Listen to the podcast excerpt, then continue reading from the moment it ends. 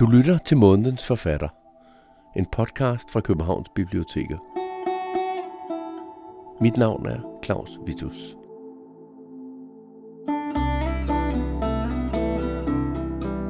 Forfatteren, der i den næste times tid, hvis du hører den her podcast i et stræk, portrætteres af Karin Michaelis, født for 150 år siden – opnåede international anerkendelse for 100 år siden, blev hyldet af europæiske kendte forfattere som Bertolt Brecht og Thomas Mann. Men også en kontroversiel forfatter, hende her, Karin Michaelis. Hendes mest kendte bog, Den farlige alder, skabte med sit i datidens øjne skandaløse indhold om modne kvinders begær og lyst, overskrifter og kontroverser, både her hjemme i Danmark, men også i resten af Europa. Bogen solgte en halv million eksemplarer i Tyskland på 6 uger, og en halv million eksemplarer dengang i starten af forrige århundrede. Det var temmelig mange. Men selvom hun stadigvæk i dag er kendt i udlandet, så blev hun efterhånden nærmest fuldstændig glemt herhjemme. I 2022 blev hun så valgt til at være årets klassiker af komiteen Klassikerdagen, som hvert år sætter fokus på en dansk forfatter. Det du skal høre i denne podcast er forfatteren Marete Pryds Helle, der er inspireret af Karin Michaelis, og du skal først høre litteraturforsker Karen Klitgaard Poulsen. Hun udgav også i 2022 bogen Karin Michaelis, forfatter og aktivist. Og det er så Karen Klitgaard Poulsen, som begynder foredraget på Hovedbiblioteket i København. Det foredrag, som denne podcast er baseret på. Et foredrag, der blev holdt den 20. september i forbindelse med Klassikerdagen. Først og fremmest, så er det så dejligt, at hun er blevet kåret, øh, eller udnævnt til at blive årets klassiker. Øh, og samtidig så tænker jeg, Karin Michaelis som klassiker, altså, er der ikke noget, man helt har misforstået? For er der noget, hun ikke er, så er det klassisk. Hun er moderne, og hun er modernist, men hun er ikke klassisk. Øh, derimod var hun den mest oversatte danske forfatter i mellemkrigstiden. Hun var mere oversat end H.C. Andersen. Øh, og andre steder, for eksempel i Tyskland og Østrig og Italien, der har hun faktisk længe haft klassikerstatus. Folk har hørt om hende, og folk har mødt øh, hendes værker op igennem deres skoleforløb. Og jeg var på Turø her i sommer, hvor jeg mødte to øh, israelske filmfolk, som øh, vi skulle optage en øh, dokumentarfilm om en rigtig jødisk skurk, Øh, og så havde de fundet denne her danske heldinde, øh, som øh, var fra Turø, og det viser sig, at hende kendte de jo udmærket i forvejen, fordi de havde læst Den Grønne Ø i folkeskolen, og de havde læst en anden tekst, som de så godt nok ikke kunne huske, af hende i gymnasiet. Øhm, ja, og hvis jeg får tid, så vil jeg lige fortælle lidt om denne jødiske skurk, der havde det morsomme navn Dr. Edwin Katzen Ellenbogen. Nå, men først lidt om Karin Michaelis, hvem hun egentlig var. Lidt om liv og værk. Hun var altså fra Randers, og hun var født i 1872, og hun hed egentlig Katrine Bæk, Katrine Marie Bæk Brøndum. Øhm, hendes far var telegrafist, men han var også tuberkuløs, Øh, så selvom han øh, havde en fast indtægt øh, og havde honette ambitioner, så havde de aldrig penge nok til at indfri de der honette ambitioner. Så moren, som fødte fem børn, hun stod nærmest i døgndrift, i hvert fald hvis hun var så heldig, at der var døde nogle mennesker i Randers. Så stod hun og bandt kranse øh, og blomsterbuketter. Øh, hele familien holdt øje med, om der nu var nogen, der var døende i Randers.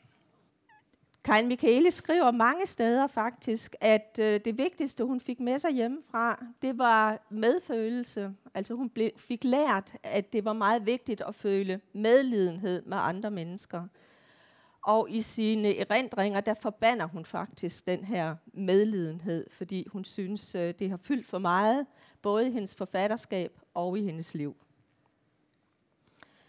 Men hun gik i skole og gik ud af skolen. Der var ikke tale om højere uddannelse, men hun blev huslærer. Og så fandt hun ud af, at øh, hun skulle væk fra Randers. Øh, og som en pæn pige Randers havde hun lært at spille lidt på klaver. Så hun tvang nærmest en øh, dengang meget berømt komponist øh, og pianist, Victor Bendix, til at give hende undervisning. Og sine forældre fortalte hun, at nu tog hun til København i tre måneder, og så kom hun tilbage og kunne være selvforsørgende i Randers som klaverlærerinde, fordi det var et respektabelt erhverv.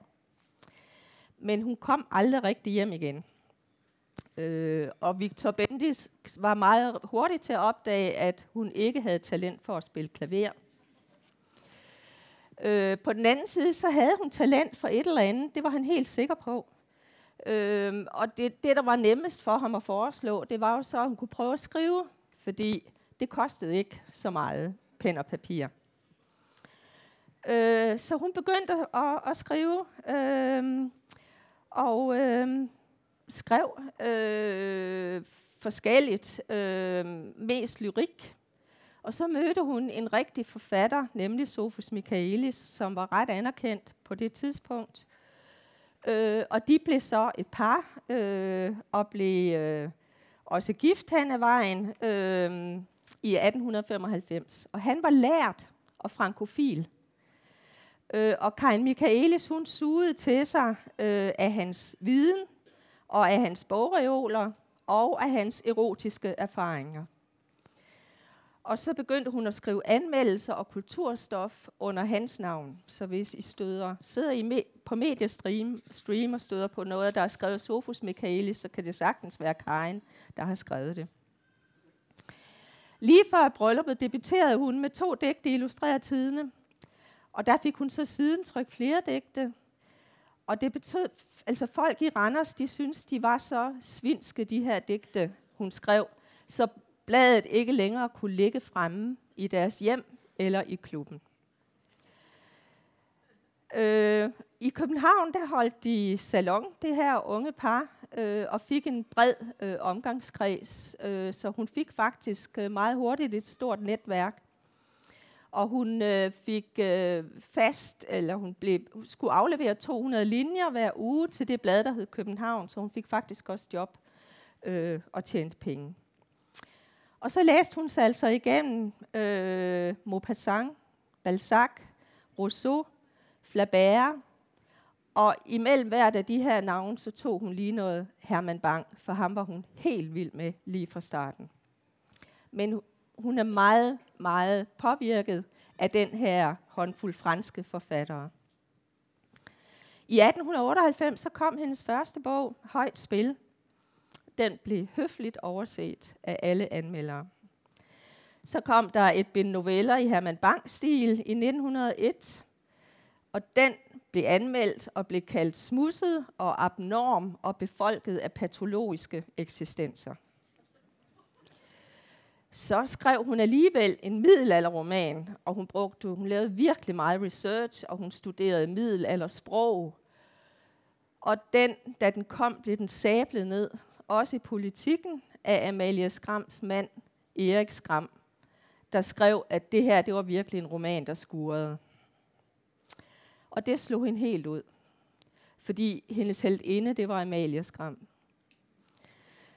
Og for at komme sig lidt over det her, så satte hun sig ned øh, og eksperimenterede øh, med en anden måde at skrive på, fordi øh, Sofus Michaelis havde læst en filosof, der hed Bergson, og Bergson var meget populær øh, i, øh, i hele Europa, fordi at han havde en idé om, at øh, man nåede øh, indsigt i sandheden i langt højere grad ved introspektion end ved øh, øh, at undersøge verden empirisk, som naturvidenskabsfolk de gjorde. Og han udviklede forskellige øh, måder, som øh, øh, man kunne meditere eller øh, arbejde med automatskrift på. Og Karin Michaelis fandt ud af, at hun er faktisk ret let ved at gå i trance øh, og se ting for sig. Og så skrev hun i den her trancetilstand.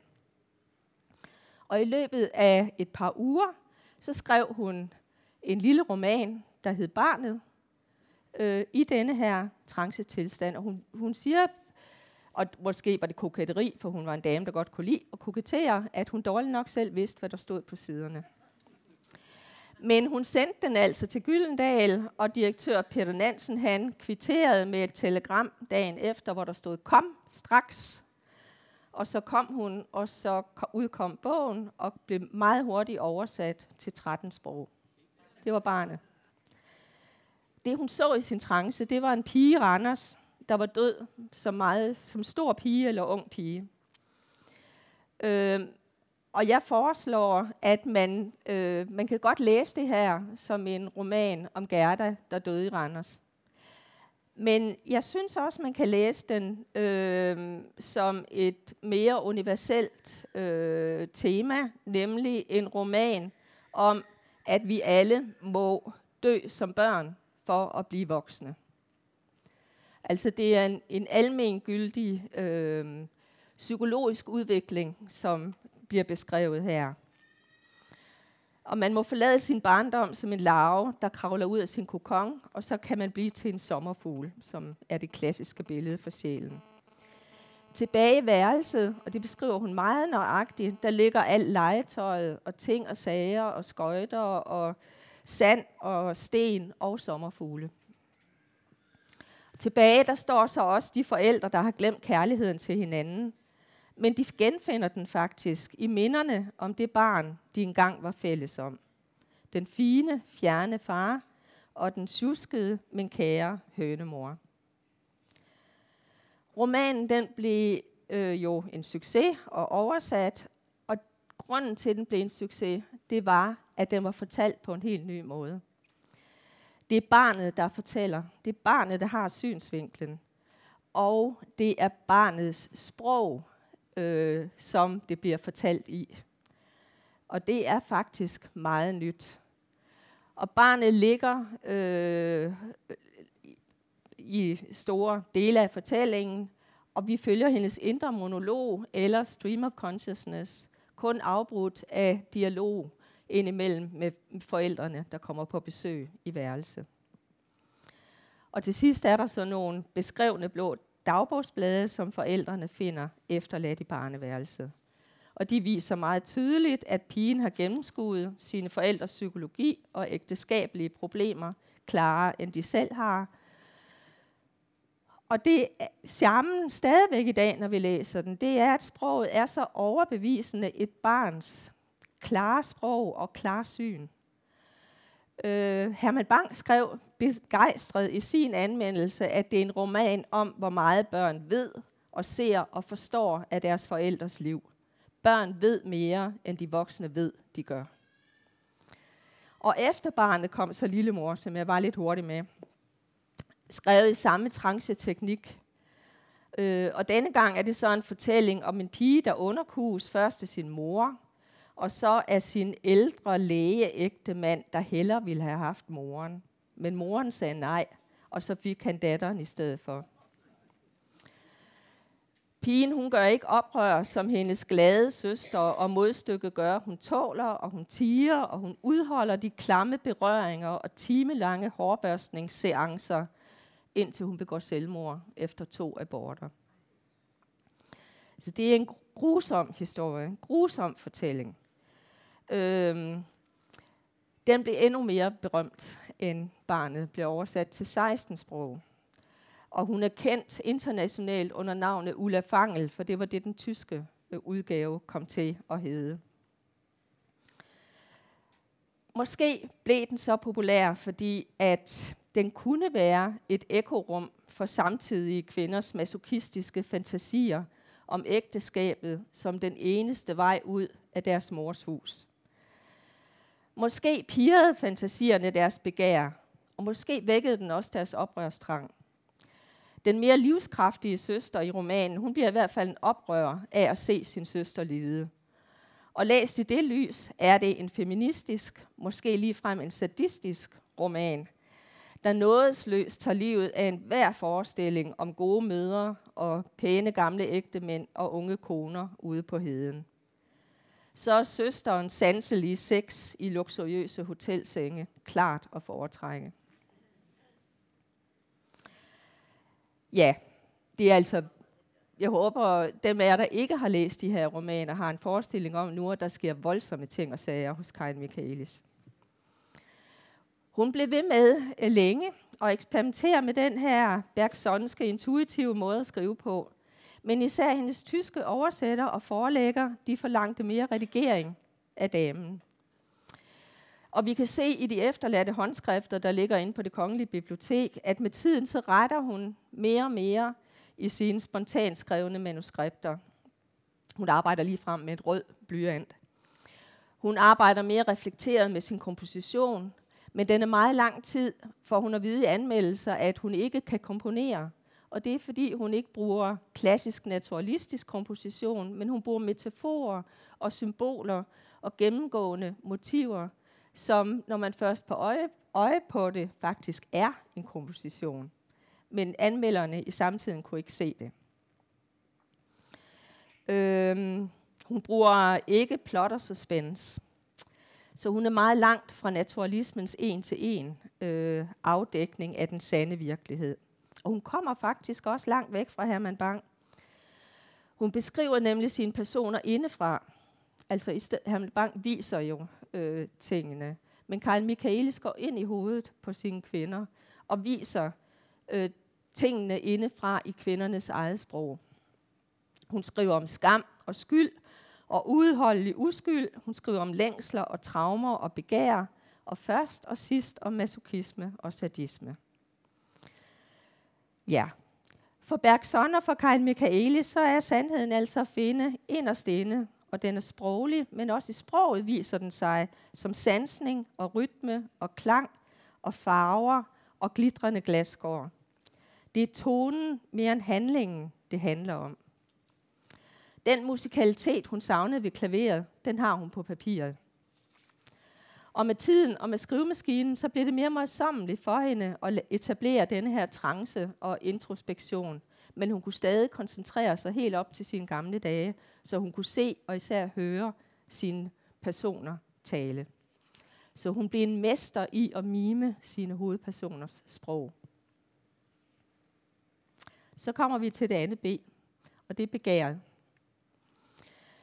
Allerede inden hun helt opgav trancen som metode, så begyndte hun at eksperimentere med, med genre-litteratur. Blandt andet inspireret af de ugeblade med bloddrøbende følgetonger, som hun havde slidt i læser under sin opvækst.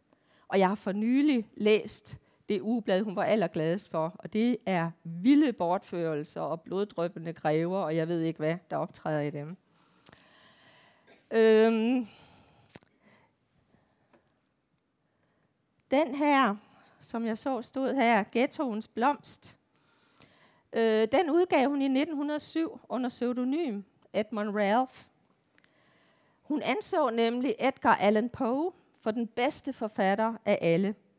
Og hans makabre mysterier gav hende inspiration til en fortælling om en gammel jøde der, i Holland, der finder en baby efterladt på en bænk og han tager hende med sig. Og hun vokser op, og hun bliver smuk, en smuk rakel, en pryd i sin rige ægtemands hjem.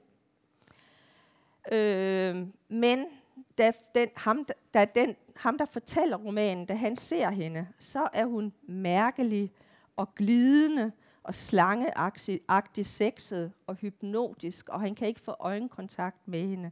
Hun er meget mærkelig siger fortælleren. Og fortælleren, det er en dommer, der er hidkaldt til det her hjem, fordi der bliver begået mor og mærkelige ting her i det her hjem. Øh, og det er svært for ham. Øh, han er i dilemma, for han mistænker ret hurtigt sin tvillingebror, som han holder meget af, for at være morderen. Og det overraskende fortælletekniske knep, det er så, at det faktisk viser sig at være dommeren, altså fortælleren, der er morderen men han ved det ikke. Han er hypnotiseret øh, af denne her smukke unge dame, som er traumatiseret på sin side af en voldsom voldtægt, hun var udsat for i Ægypten, som var så voldsom, at hun faktisk myrdede voldtægtsmanden. Øh, så da hun kommer tilbage, er det som et traumatiseret øh, menneske. Det er der ingen af anmelderne, der får øje på, at hun ikke bare er en ond kvinde, men at hun faktisk er et voldtægtsoffer, der er traumatiseret. Og måske var det den roman, der fik Georg Brandes til at erklære, at han direkte over for Karin Michaelis, som var hans gode veninde, at han simpelthen ikke kunne anmelde tekster af en kvinde, der skrev om voldtægter. For det var topmålet af dårlig smag.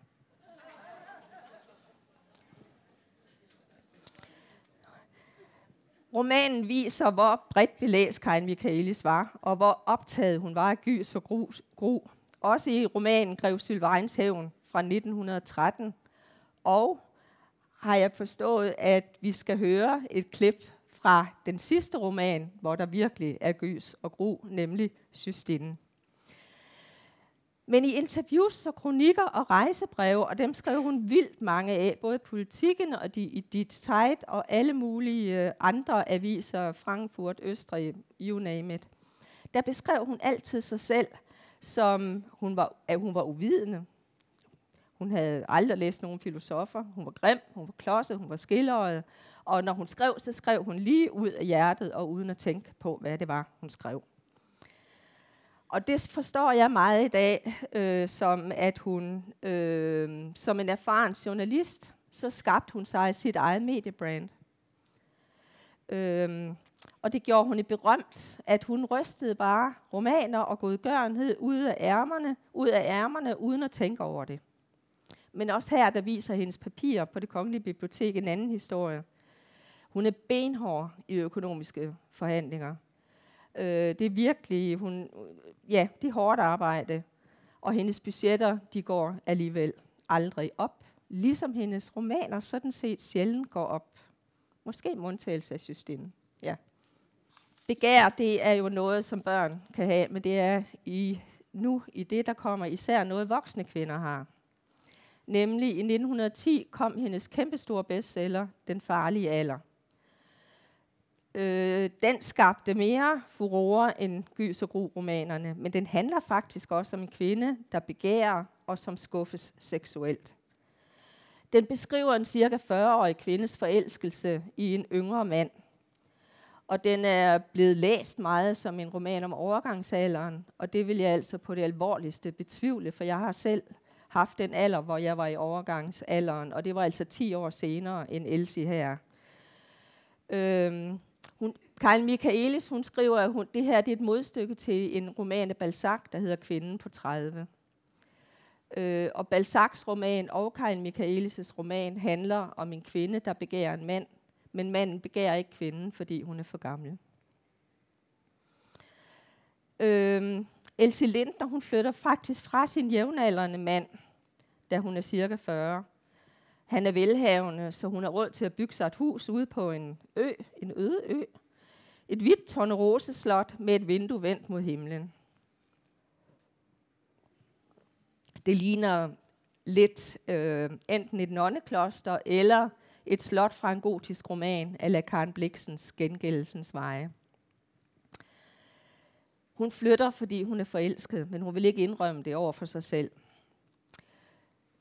Og romanen blev en skandalesucces, og måske netop fordi det er så svært at greje, hvad hun egentlig tænker og mener.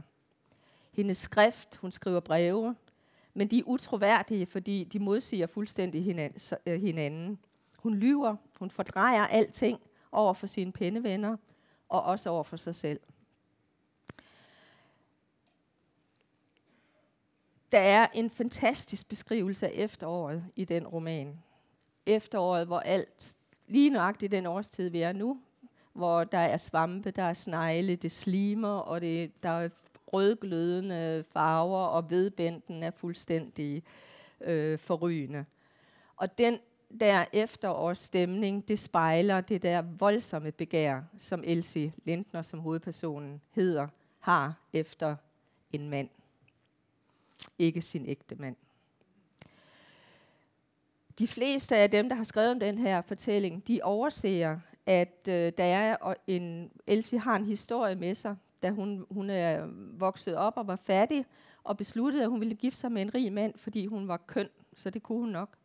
Og hun bliver også forlovet med en rig mand, og en kær gammel mand, men hun kan ikke holde ud at kysse på ham. Altså, han er simpelthen for gammel. Øh, så hun finder en anden, mere jævnaldrende mand, som dog også har rigeligt med penge, Richard.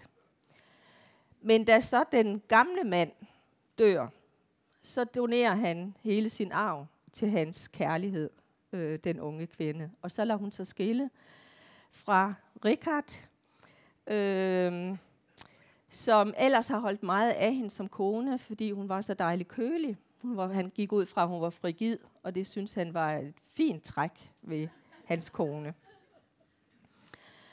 Øhm, men altså, der går brand i en, en gammel øh, kvinde her, og hun ender med at få den yngre elskede over på øen, og det eneste, han ser, det er hendes begyndende grå hår i, i, og hendes øh, små rynker, så han skynder sig væk igen. Så øh, Balzacs kvinder, de øh, blev gamle, når de var 30. Karin Michaelis gør oprør mod, at kvinder på hendes tid blev anset for at være gamle og for at være uden begær, når de var 40. Så tror jeg, at vi kommer til bomberne. Succesen med den farlige alder, den gjorde Karin Michaelis verdenskendt. Øh, og under 1. verdenskrig, der begyndte, brugte hun sin berømmelse for at hjælpe de krigsramte, som øh, man kan læse den lille bog, der hedder Krigens Ofre.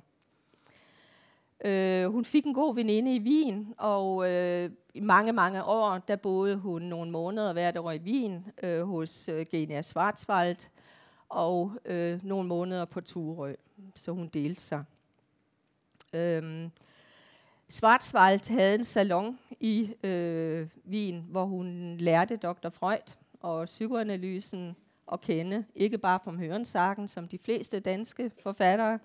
Hun vidste faktisk, hun kendte sin psykoanalyse. Og det kan man se i Systine. Øh, maleren Kokoska, arkitekten Adolf Loos og rigtig mange andre, øh, også en håndfuld danske intellektuelle, kom der.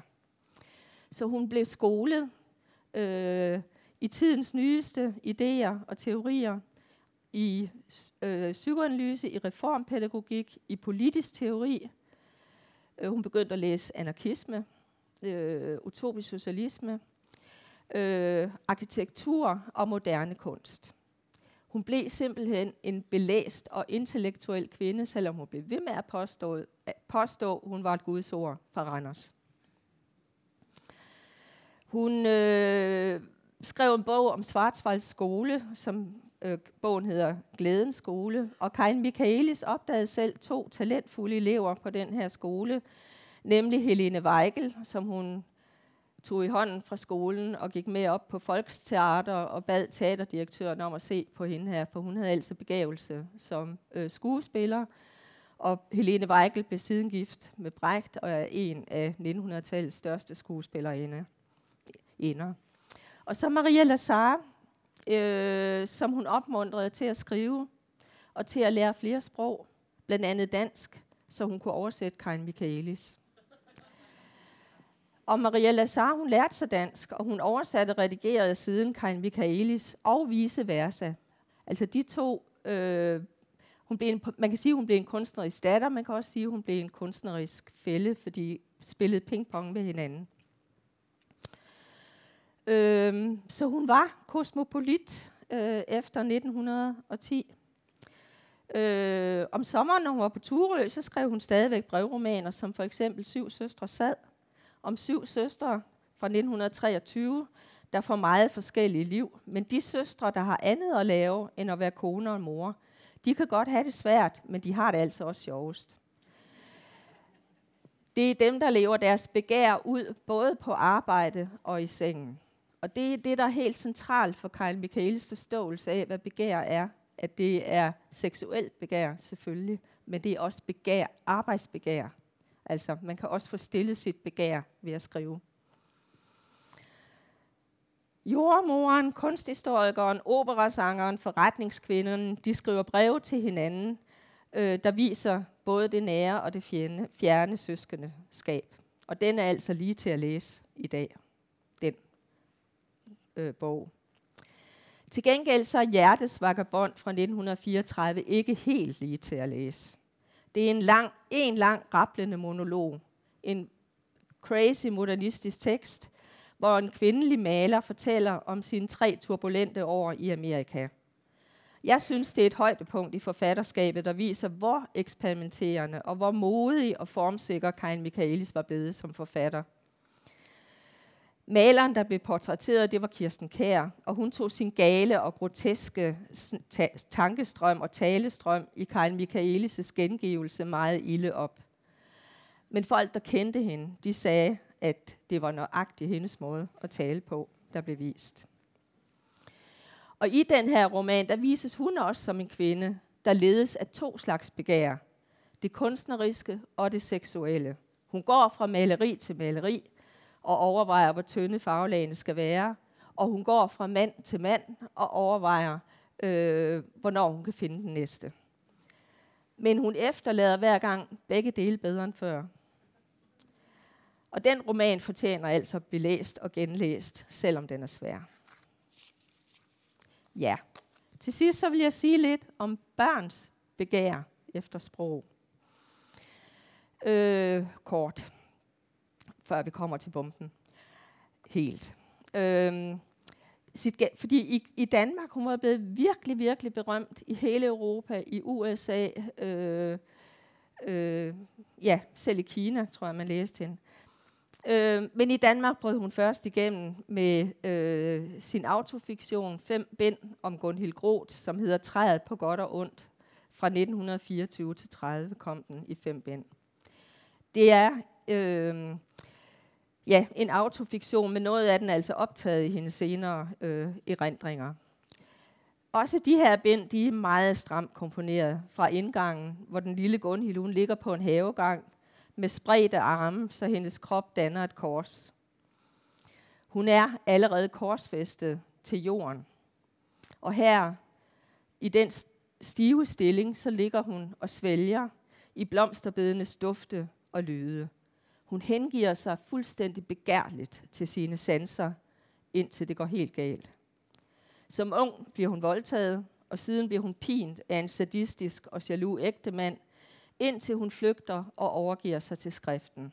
Og skrivekuren, den befrier hende.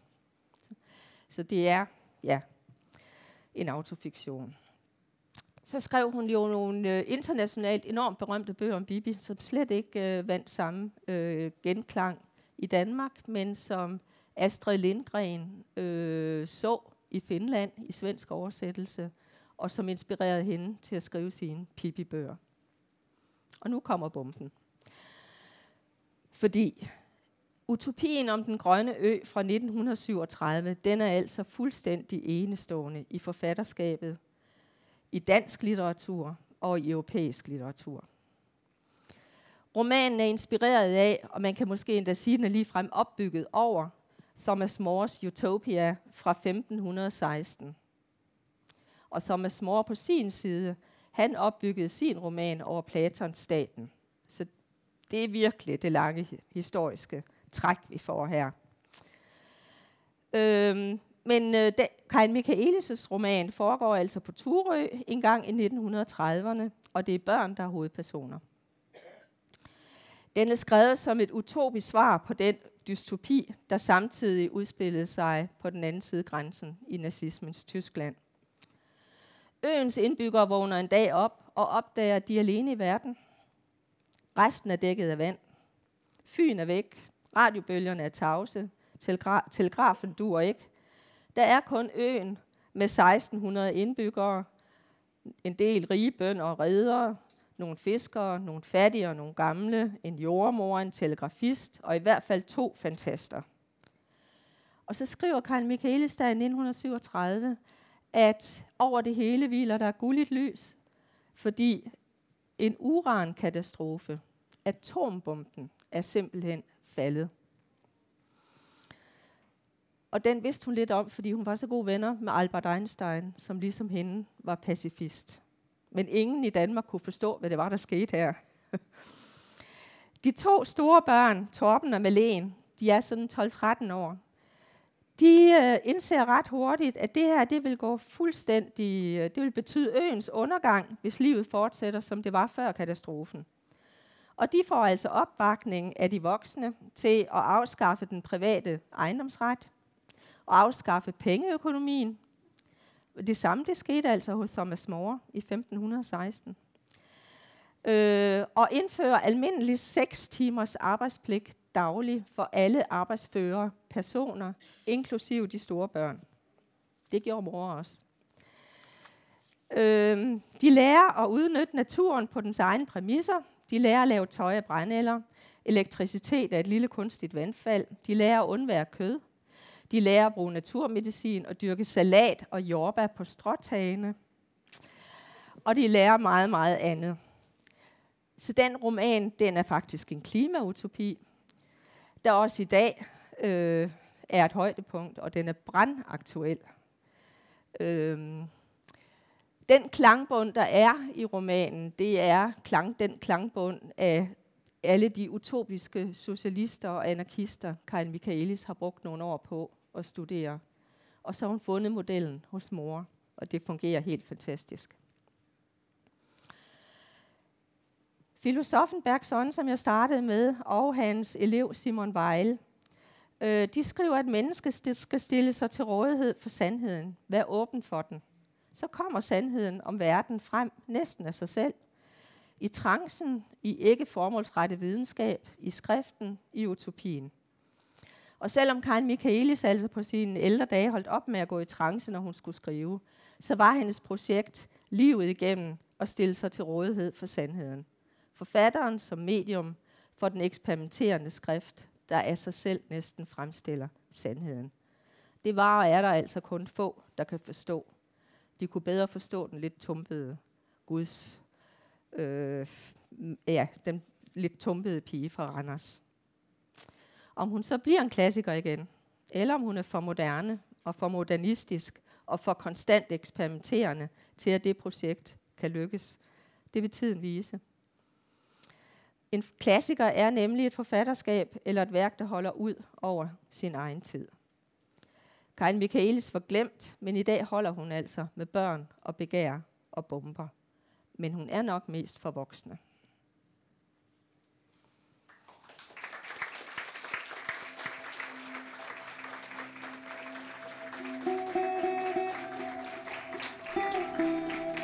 Det her var så første del af foredraget om Karin Michaelis.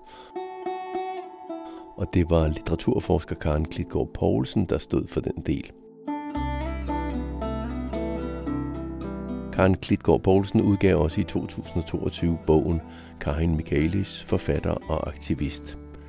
Jeg har lavet en litteraturliste med relevant litteratur, og også selvfølgelig med Karin Michaelis' bøger. Nogle af dem. Hun skrev ufattelig mange. Og den litteraturliste kan du finde i teksten til den her podcast. Næste del af podcasten er forfatteren Mariette Pryds Helle. Hun var i 2022 aktuel med romanen Det vågne hjerte, som var den tredje roman i en trilogi. Marete Pryds Helle vil både i det følgende læse op af Karin Michaelis' tekster, men også en tekst fra en af hendes egne romaner. Værsgo. Marete Pryds-Helle. Tak, tak skal I have. Jeg vil jo være den, som sådan bringer jer lidt mere direkte ind i forfatterskabet og læse nogle ting højt, og så er jeg også blevet bedt om at finde et sted i et af mine egne bøger, der ligesom talte lidt med Karin Michaelis, så det vil jeg slutte med. Uh, men først så vil jeg læse fra, uh, for jer fra den her lille bog, som hedder Krigens Offre. Uh, øh, og altså apropos det med, hvorfor øh, vi på en eller anden måde har glemt Karin Michaelis, så tænker jeg, at det er lidt usædvanligt, at vi har en krigskorrespondent, øh, som tager ud og forholder sig til krigen fra offrenes side. Øh, vi taler om Første Verdenskrig, øh, og skriver hjem om det, og at det ikke er noget, vi sådan hylder lidt som sådan en nationalhelt, ud over det i øvrigt store pacifistiske arbejde, hun gjorde gennem hele sit liv, og også op til og under 2. verdenskrig, hvor det tror jeg ikke, Karen fik sagt, at Brecht og hans kone jo boede på Turø under hendes øh, vinger. Så jeg synes, der er sådan en, jeg synes, vi ofte hylder folk, som har øh, forholdt sig til det her. Og jeg ved ikke helt, hvorfor Karin Michaelis er, er glædet ud, også fordi, at så mange krigskorrespondenter har vi heller ikke. Og, øh, men jeg vil læse det første kapitel, også fordi det jo desværre er uhyggeligt aktuelt. Det hedder Do Domo.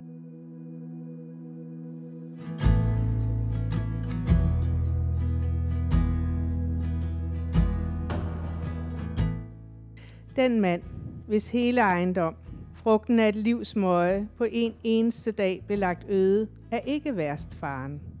Han har ikke mere at miste. Livet, det eneste, der er reddet, har han i behold. Ulykken gør ham sej. Han udholder sultens kvaler, vandrer snese af mil med sårede fødder over bjerge og dal, til han når den stationsby, hvorfra han føres til lejren.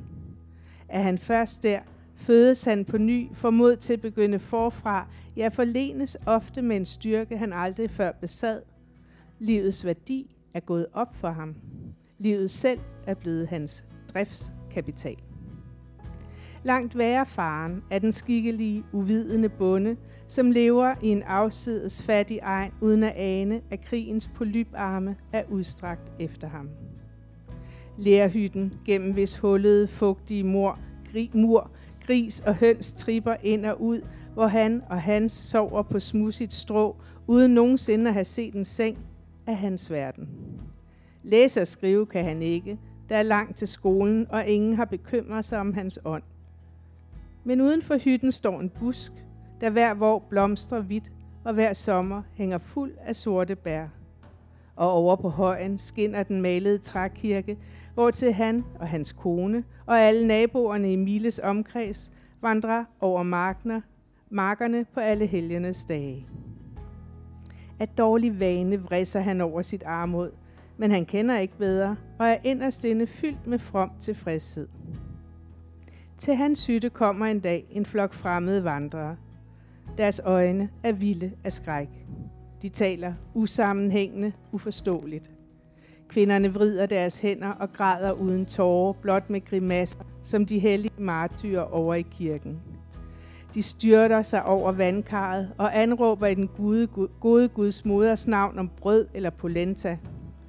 Bunden giver dem at spise. De falder om og sover ind.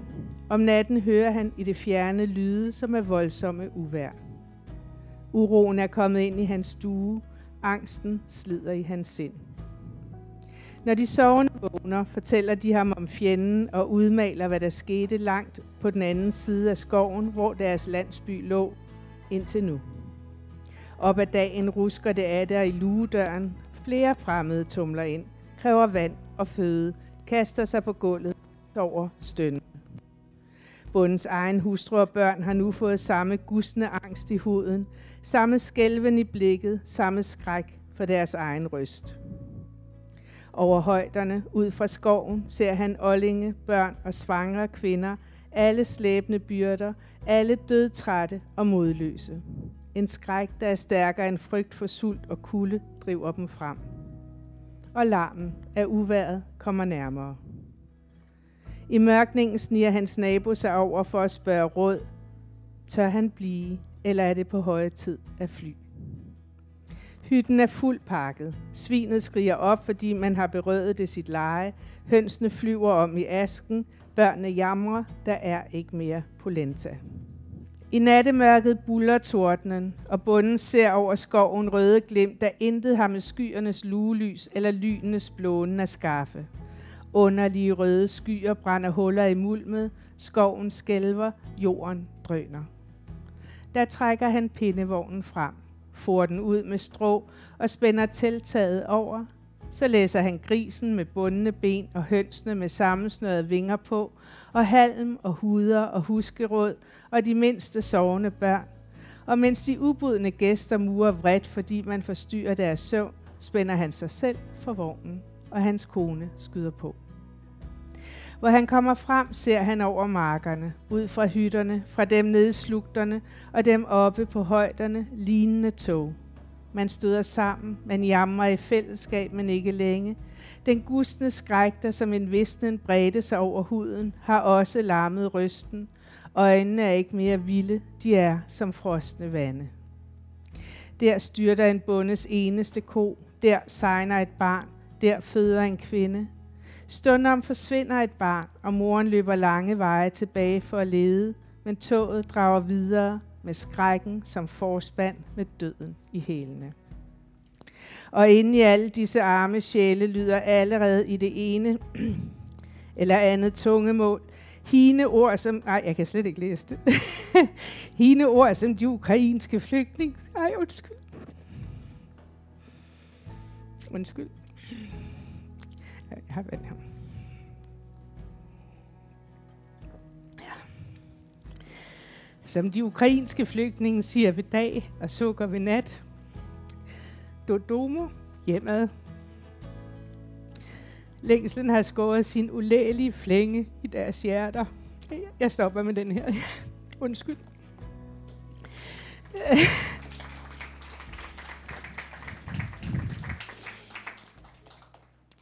Ja, jeg er gift med en flygtning, og øh, i nat øh, kom der en masse videoer ind fra Iran, hvor kvinderne går rundt med, med tørklæder, de har taget af. I har måske set nogle af dem. Og så ser han på mig, og så siger han, måske kan jeg snart komme hjem. Det er 20 år siden. Og jeg tror bare, at denne her beskrivelse, Karin Michaelis giver af alt det, der leder op til flugten, alt det, som er ligesom os selv som mennesker, vi lever fattigt, eller hvordan vi nu lever, men at den der krig kommer så ubenhørligt, og den kommer med mennesker, og det er ikke noget, man vælger, og man må bare flygte, og man må bare afsted og hjem. Det bliver et ord, og vi ved jo, at øh, vi har alle de ukrainske flygtninge igen. Ej, det var da også helt utroligt. Øh, jeg er altså over overgangsalderen, vil jeg sige, så jeg kan ikke engang øh, bruge det som undskyldning. så ja, det må jeg undskylde. Men, øh, men samtidig så synes jeg, at jeg gerne vil understrege, at det er virkelig mærkeligt, at det her ikke er noget, vi læser. At den her øh, krigsreportage ikke indgår i vores curriculum som krigsreportager. Og, og der er jo, altså I kan jo se, det er jo en helt bog. Der er mange artikler, der er mange af de her beskrivelser inde fra lejrene. Hun tager i flygtningelejrene, hun tager i fangelejrene, hun beskriver forskellen imellem dem. Hun har sådan et meget... Altså det jeg synes, der er ved hende, det er sådan en blanding af et meget objektivt og et meget i virkeligheden måske sådan lidt romantisk blik. Altså, den får jo heller ikke for lidt. Altså, hun er ikke bange for at, at, at sådan bruge metaforer og øh, trække på vores følelser og sådan noget. Og samtidig så er der også sådan en, en, en, et blik, som er lidenskabsløst, som bare ser. Og så er der en, en måde at skrive på, som, øh, sådan, som sådan er meget det, vi kalder patetisk. Og måske er det også derfor, at hun bliver skubbet ud, fordi at, at patos øh, i mange år ikke har hørt hjemme i god dansk litteratur. Det er ikke ligesom noget, vi synes er fint. Øh, og hun er øh, fuld af patos. Øhm, og, og ja, men samtidig så, så er der denne her sådan objektivitet. Og jeg vil læse det næste stykke fra jer, der håber jeg, kan lade være med at det tror jeg, øh, af, af Justine. Øh, og Justine er jo, som Karen nævnte, øh, har noget at gøre. Da Freud bliver nævnt i den, og Justine er denne her kvinde, som er godt gift med en rigtig rar mand, Karsten, øh, som er læge, og som hun øh, elsker, men egentlig ikke begærer. Og de har en søn sammen, Henrik, som er en meget smuk mand, er blevet en meget smuk mand, var en meget smuk dreng, og han begærer hun nok. Øh, han begærer i hvert fald hende og siger det til hende på et tidspunkt. Men hun ligesom, der har Justine så læst Freud til, det, det, er jo sådan, det er jo sådan, det findes. Det har ikke noget med os to egentlig at gøre. Det er bare noget, der findes i dig. Øh, jeg er et andet sted. Hun afviser ham på sådan en diskret måde, som om det ikke rigtigt er blevet sagt. Øh, og så, øh, hun rejser hvert år væk alene sammen med en veninde, men veninden kan ikke komme, øh, og hun ender med at være alene i Wien. Og Justine har også en ungdomskæreste, øh, som hun egentlig skulle have været gift med, men han tog væk og til Sydamerika. Hun hørte aldrig fra ham, og øh, giftede sig så med den her rare læge i stedet for. Øh, og øh, man kan sige, Karin Michaelis igen, altså der er nogle ting, hun tillader sig, øh, som måske er det, man kalder lidt dårlig smag, men altså, øh, de mødes tilfældigt, de her to mennesker, og det er det, jeg vil læse for jer. Hun hører inde ved siden af de her, en mand og en kvinde. Øh, hun står ude på balkongen.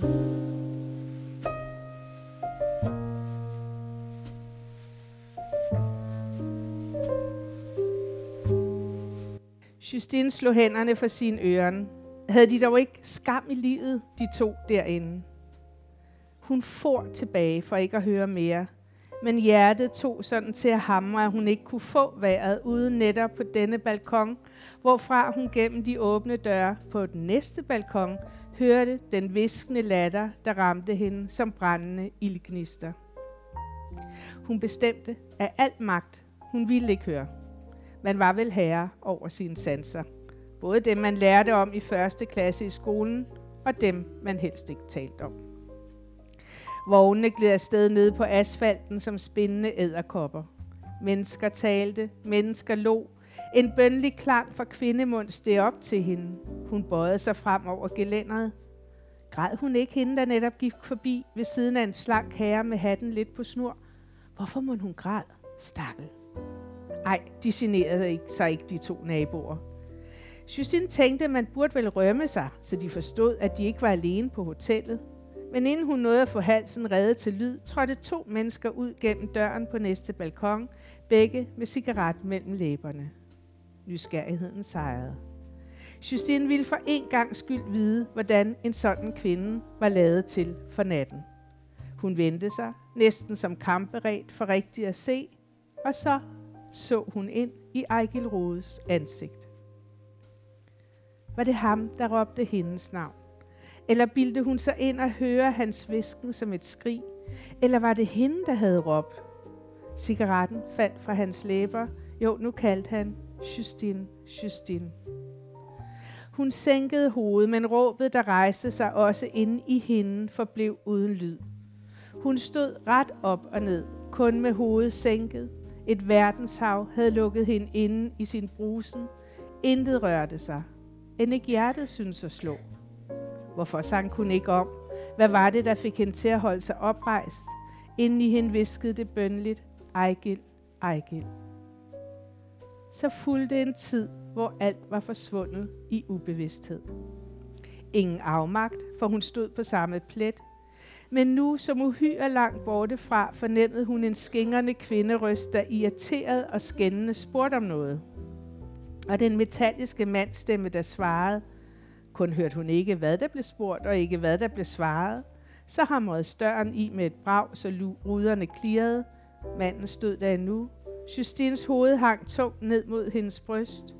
Justine, Justine. Langsomt flyttede hun sig uden at løfte hovedet. Et skridt til siden og baglæns ind i værelset.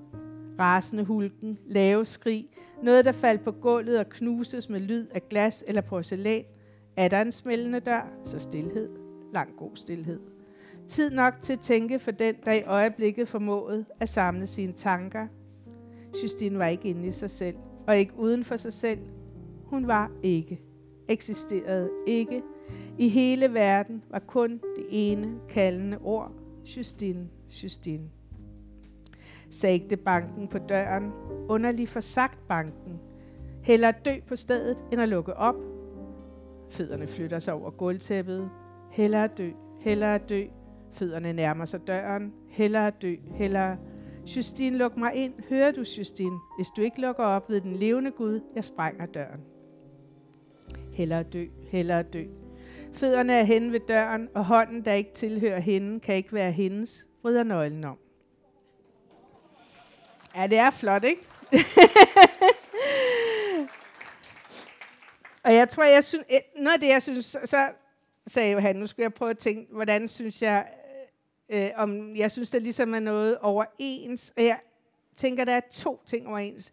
I, i store dele af Justine, så går hun rundt i sit hjem øh, med lægen der, og er meget optaget af sine ting. Og det er som om sådan tingene at væsen, eller de har ligesom betydning, fordi hun har valgt dem. De betyder noget for hende. Det er ikke bare, jeg føler ikke, at Karin Michaelis vil sådan udskamme denne her øh, karakter, hvis I, og hun er også optaget af sine ting. Det er noget helt andet, der er på færre. Det er ligesom sådan hele materialiteten, alt det sanselige, som også får lov til at gå ind i tingene og give dem en betydning, og som er noget af det, hun har svært ved at rive sig løs fra, øh, da hun jo kommer til at stå øh, imellem Karsten og Ejgil i resten af bogen, uden at kunne vælge. Øhm, og så, så er der jo også noget om, omkring det erotiske, men jeg var rigtig glad for, at Karen sagde det der med, med øh, begæret, altså det erotiske begær og begæret efter et virke, kunne man måske se, sige. Fordi noget af det, jeg oplever hos Karen Michaeli, som er gennemgående i alle bøgerne, det er de her kvinder, som mangler noget indhold i livet. De er ligesom vedhængt til mænd øh, og deres begær afgør, øh, hvordan de er det, eller deres udseende, eller sted i tilværelsen, hvem er de blevet gift med, og, og de mangler simpelthen øh, et virke. Øh, og jeg ser det som, øh, altså den måde, hun beskriver kvinderne på, beskriver hun virkelig øh, den ulykkelige periode i, i Danmarks historien, i verdenshistorien, hvor kvinder har ikke fået lov til at have et virke, øh, men har ligesom været hjemme været lukket inde i hjemmet og skulle have det til at opfylde alt, og det kan ikke opfylde alt. Og jeg tror netop også, når de her kriser, hun beskriver, er der i 40'erne, og netop, det er jo ikke overgangsalderen, det er for tidligt, men det er jo der, hvor øh, vi andre er så glade for, at børnene øh, er flyttet hjemmefra, så vi kan få lov til at arbejde igennem. men de sidder jo her, de her kvinder, og mange har heller ikke fået børn. Det er jo et andet tema, også fra hendes eget liv. Øh, og, og så mangler der et indhold i tilværelsen. Ja, men jeg vil læse et stykke fra min egen bog, som hedder Det vågne hjerte.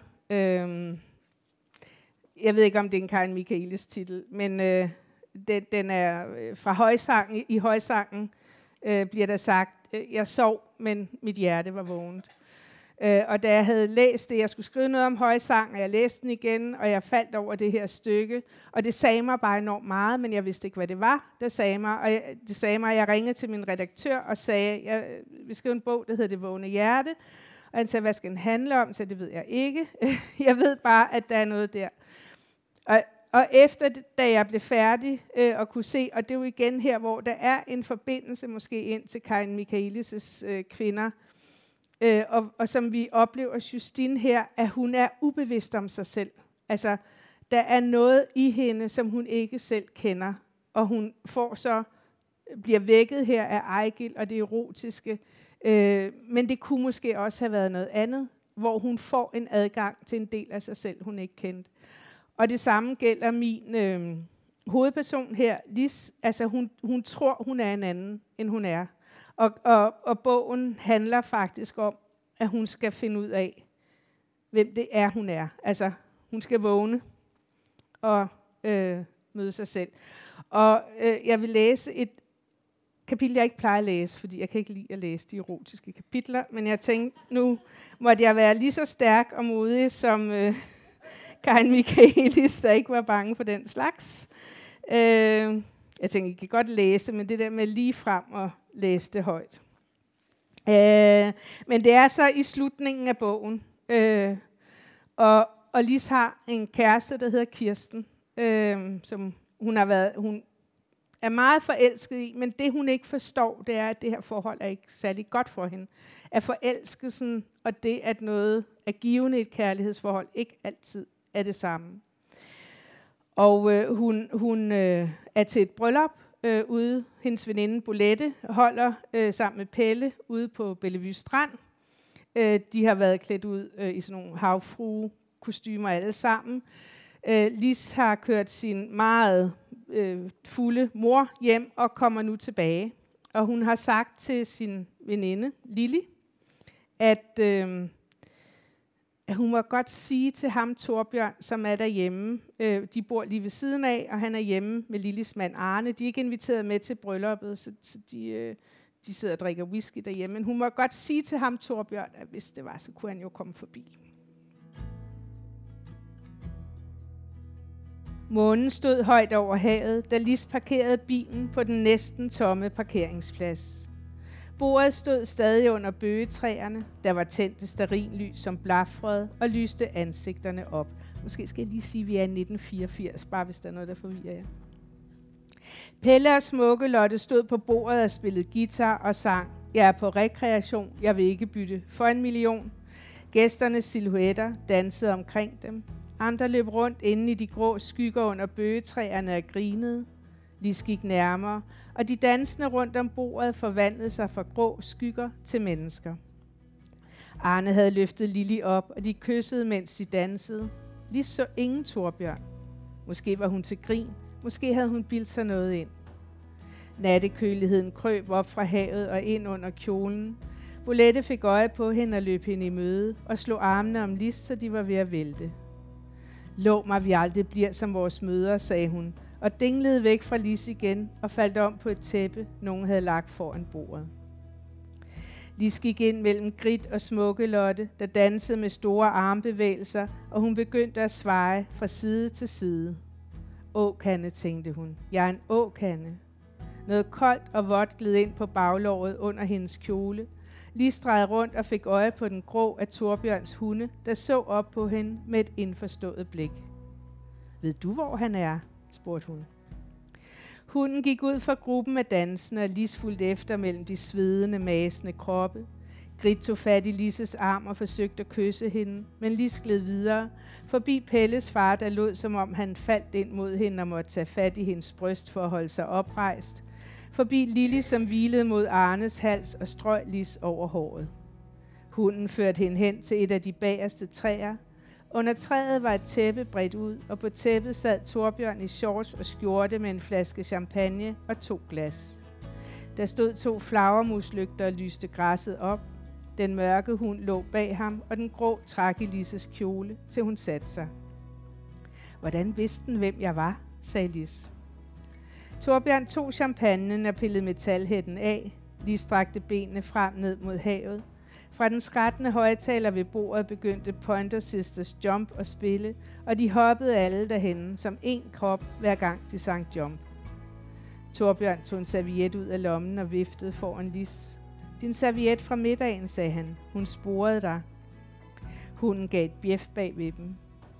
Du har planlagt det hele, sagde Lis. Torbjørn rakte sin hånd frem mod hende og spredte lillefingeren fra de andre. Lis lagde sin lillefinger op ad den. Det var samme ilning igen, som var huden en læbe, der åbnede sig mod hende.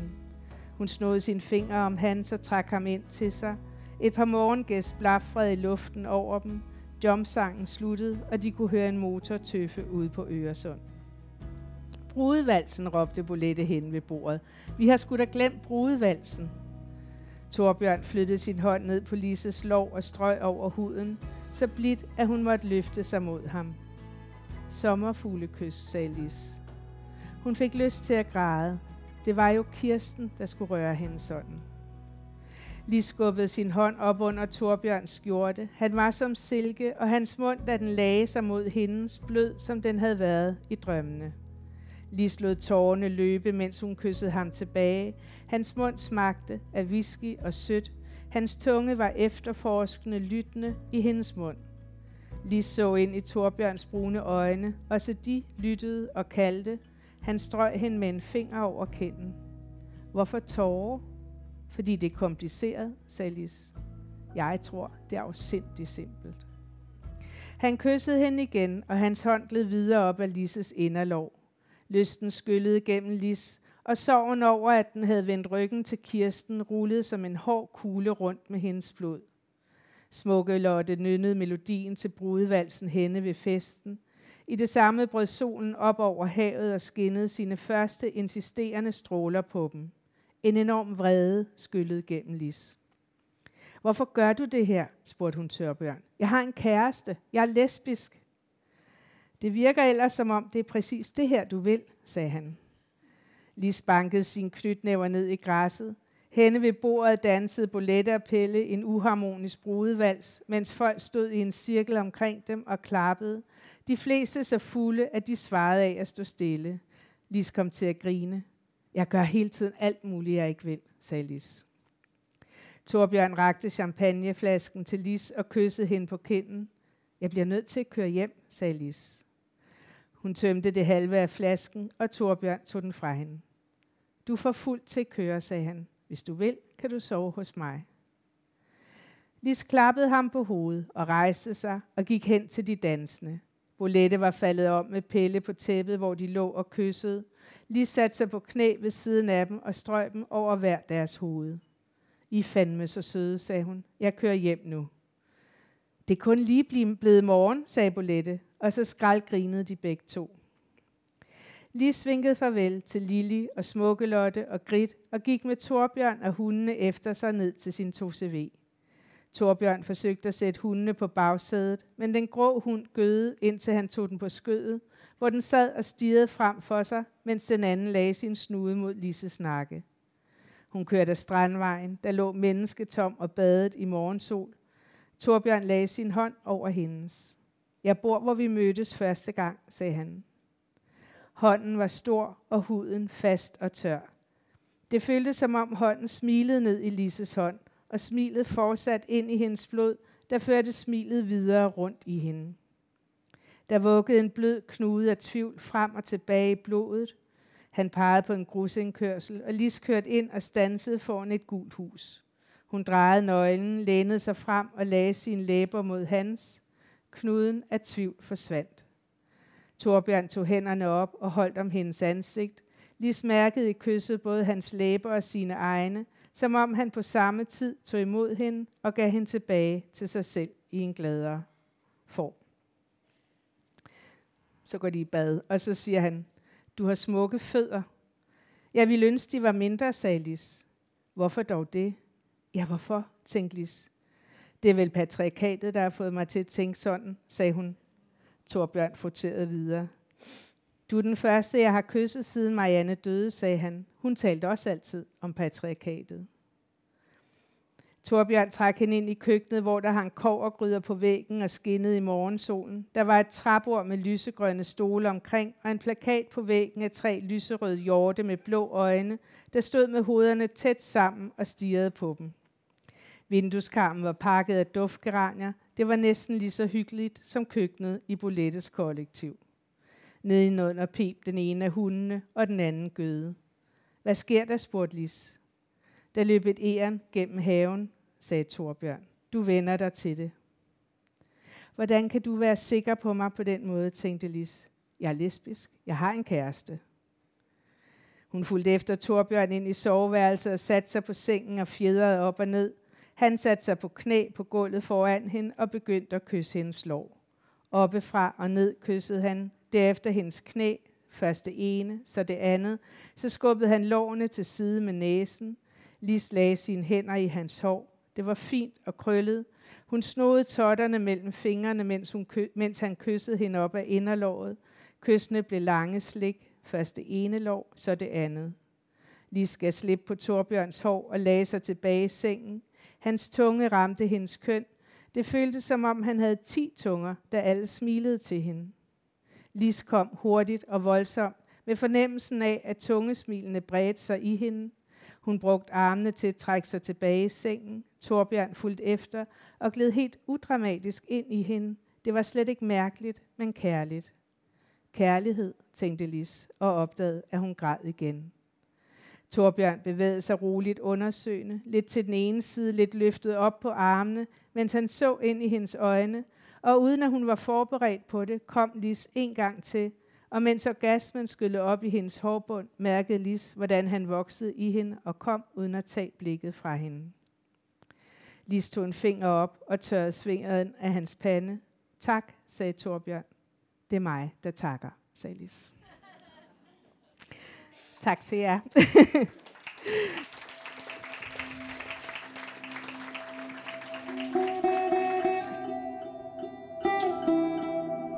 Sådan sluttede foredraget om Karin Michaelis. Og det var altså en oplæsning fra Marete Pryds Helles roman Det vågne hjerte. Hvis du vil høre mere om Det vågne hjerte, så har jeg også lavet en podcast med interview med Marete Pryds Helle om lige præcis den bog. Du kan finde den under titlen Bog Date, Københavns Bibliotekers månedlige podcast om bøger. Der ligger også et link til den udsendelse sammen med litteraturlisten, som jeg laver til denne her. Der kan du så både finde Karin Michaelis og Merete Bryds Helles romaner. Alt sammen på vores hjemmeside også bibliotek.kk.dk altså bibliotek.kk for Københavns Kommune.dk for Danmark.